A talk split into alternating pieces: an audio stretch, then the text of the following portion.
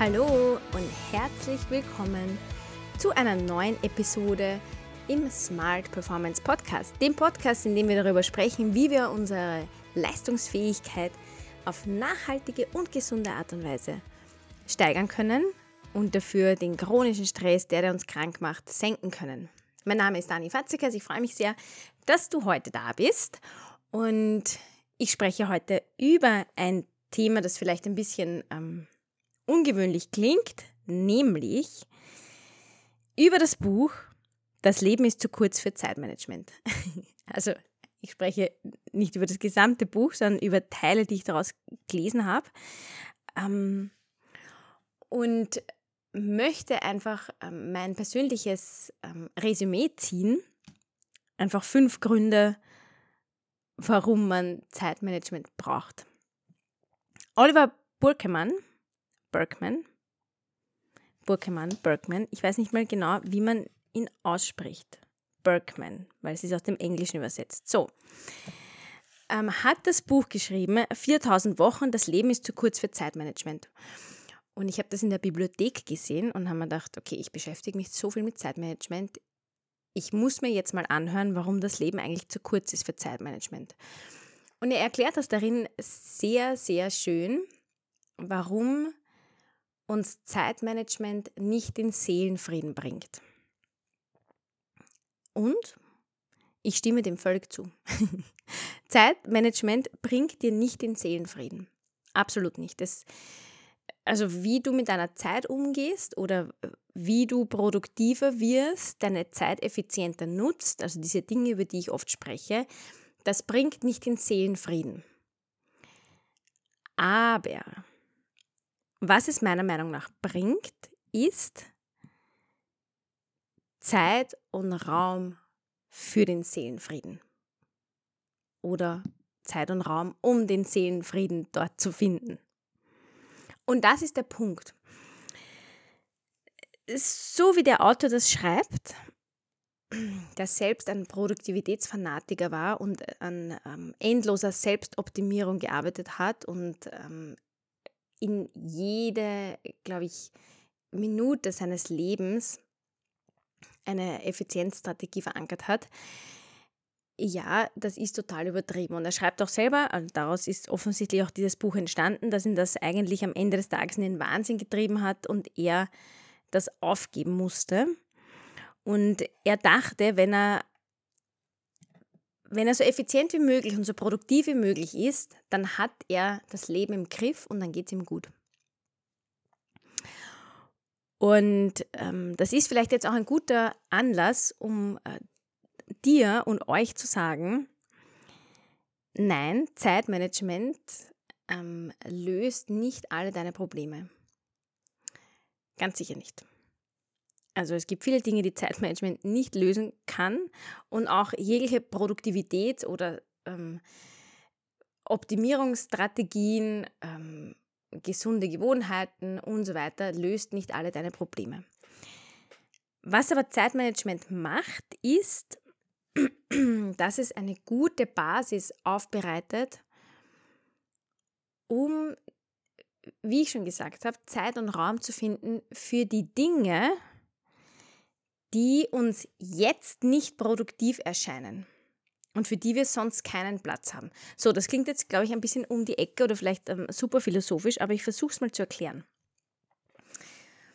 Wenn ich so in meinen Tag hineinlebe und ähm, mich vom Terminkalender im Waschmaschinen-Style durch den Tag schleudern lasse, dann bin ich ziemlich fremdbestimmt, weil dann ist es einfach so, dass ich immer nur das mache, was ich was mir jemand anderer oder der Kalender vorgibt.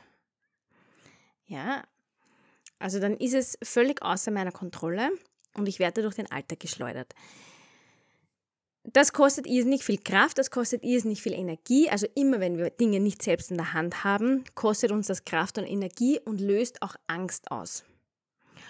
Und natürlich auch Stress. Und wenn wir in so einem Angst-Stress-Zustand sind, dann haben wir das Gefühl auch, dass nur Dinge Berechtigung haben, die produktiv sind.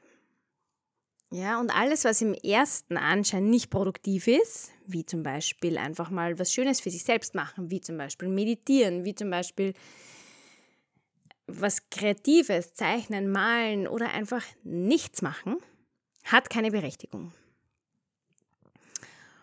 Und die Erfahrung, die ich einfach äh, machen durfte über die letzten Jahre, all diese Zeit, in der ich mich mit Zeitmanagement, ähm, mit gesunden Gewohnheiten, mit Smart Performance und Stressbewältigung beschäftige, ist, dass Zeitmanagement einfach nur einen riesengroßen Stein, der dir am Weg zu deinem Seelenfrieden im Weg liegt, zur Seite räumt. Nämlich das Gefühl, keine Zeit zu haben. Lack of time. Und das ist, was Zeitmanagement meiner Meinung nach machen soll.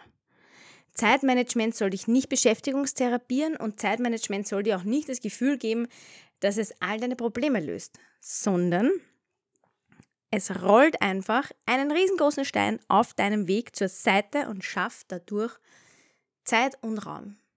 Und ich erkläre das jetzt ganz kurz ähm, nochmal im Detail, warum ich davon so überzeugt bin. Zeitmanagement gibt uns in einer unglaublich unübersichtlichen, chaotischen, hochdynamischen Zeit Überblick. Denn für Zeitmanagement musst du dir bewusst werden, ähm, was sind meine Prioritäten, was mache ich den ganzen Tag, was soll ich machen, was ist eine hohe Priorität, was ist eine Beschäftigungstherapie quasi. Drastisch jetzt gesprochen. Und ähm, du schaffst dir da einen Überblick.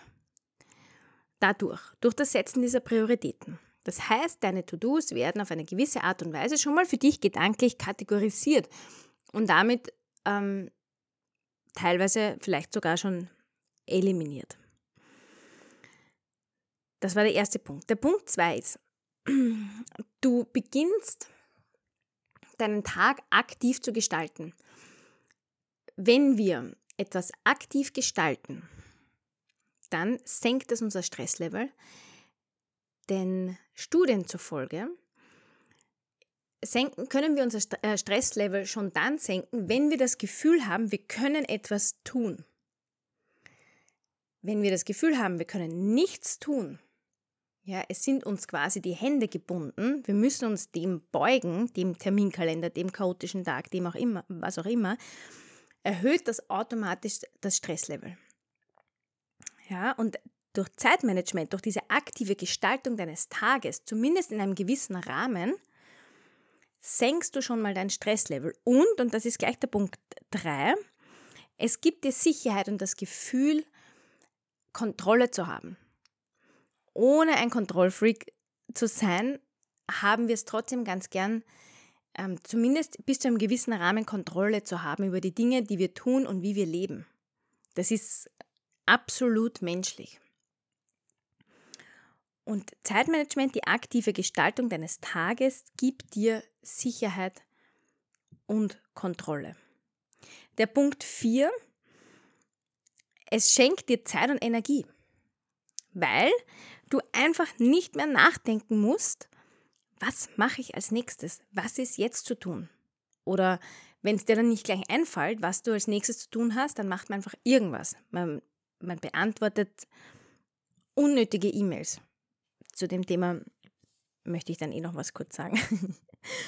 Das heißt, ähm, Zeit- und Energieersparnis. Du musst nicht nachdenken, was kommt als nächstes, sondern du hast deinen Tag, deinen Arbeitstag, deine To-Dos einmal, einmal durchgeplant, im Groben zumindest. Und geht zack, zack, zack, zack und eins nach dem anderen wird dann gemacht, in deinem Tempo. Ja, es ist unglaublich anstrengend, wenn man ein Task endlich erledigt hat und dann denkt man sich, na, denkt man, oh Gott, was habe ich jetzt zu tun? Warte mal. Und dann muss ich jedes Mal wieder ähm, irgendwie Struktur in das Chaos bringen, mir Überblick schaffen. Ja, mit Zeitmanagement und richtigen Prioritäten musst du das nicht. Und dann, das ist ein ganz, ganz wesentlicher Punkt, der auch in diesem Buch angesprochen wird. Zeitmanagement ist nicht dafür da, dass man die Zeit, die man sich erspart hat, mit Aufgaben auffüllt. Es gibt das Parsonsche Gesetz, nein, nicht Parsonsche, Entschuldigung, das Parkinson'sche Gesetz. Es gibt das Parkinson'sche Gesetz, das sagt, eine Aufgabe dehnt sich immer so weit aus, wie es Zeit dafür gibt. Ja, das heißt, wenn du ähm, deine Zeit effizient nutzt und dadurch sparst du dir zum Beispiel zwei Stunden, dann wird sich irgendetwas finden, eine Aufgabe, zusätzliche Arbeit, ähm, die du, mit denen du diese zwei Stunden füllst. Und da kommt jetzt auch nochmal das Thema E-Mails. Wenn du wirklich dem Gedanken nachhetzt, dass du alle E-Mails so schnell wie möglich beantwortet haben möchtest, dann wirst du dein ganzes Leben lang einfach nur mehr E-Mails beantworten. Ja, das ist, das ist einfach so. Und das wird auch in diesem Buch nochmal so lustig beschrieben. Ähm, dass, wenn du auf jedes Mail immer reagierst, dann wird auf dieses Mail wahrscheinlich noch ein Mail zurückkommen, dann ein Mail hin und dann ein Mail her und und und und. Manche Mails erledigen sich ganz einfach, weil man sie nicht beantwortet.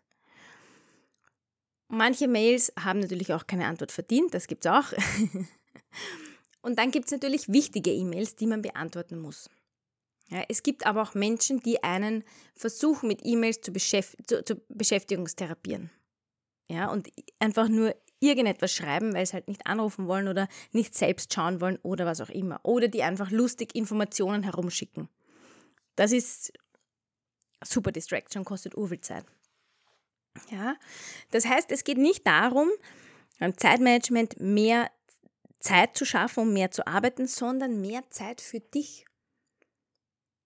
Für, und ich sage es ganz hart, für die Produktivitätsfreaks, für unproduktive Tätigkeiten. Ja? Du sollst endlich Zeit haben, was Unproduktives zu machen. Das ist der ganze Punkt von Zeitmanagement.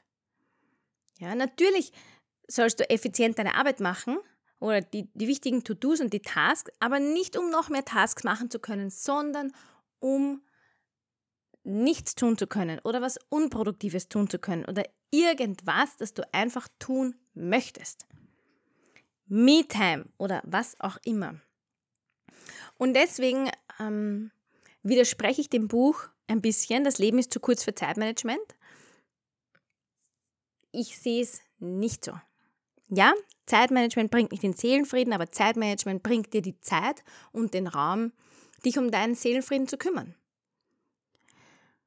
Und deswegen muss ich sagen, war trotzdem dieses Buch eine wunder, wunderbare Inspiration. Ich muss auch sagen, ich habe es noch nicht ganz ähm, fertig gelesen und kann euch noch gar nicht erzählen, was jetzt dann äh, wirklich das Endresümee ist, aber die Dinge, die ich da gelesen habe, haben mich schon mal sehr unterhalten, aber auch inspiriert und ähm, zum Nachdenken gebracht über Zeitmanagement und wie ich mein eigenes Konzept sehe aus Perspektive dieses Buches. Und ich sehe mein Konzept und mein Zugang zu, zu Zeitmanagement absolut wichtig.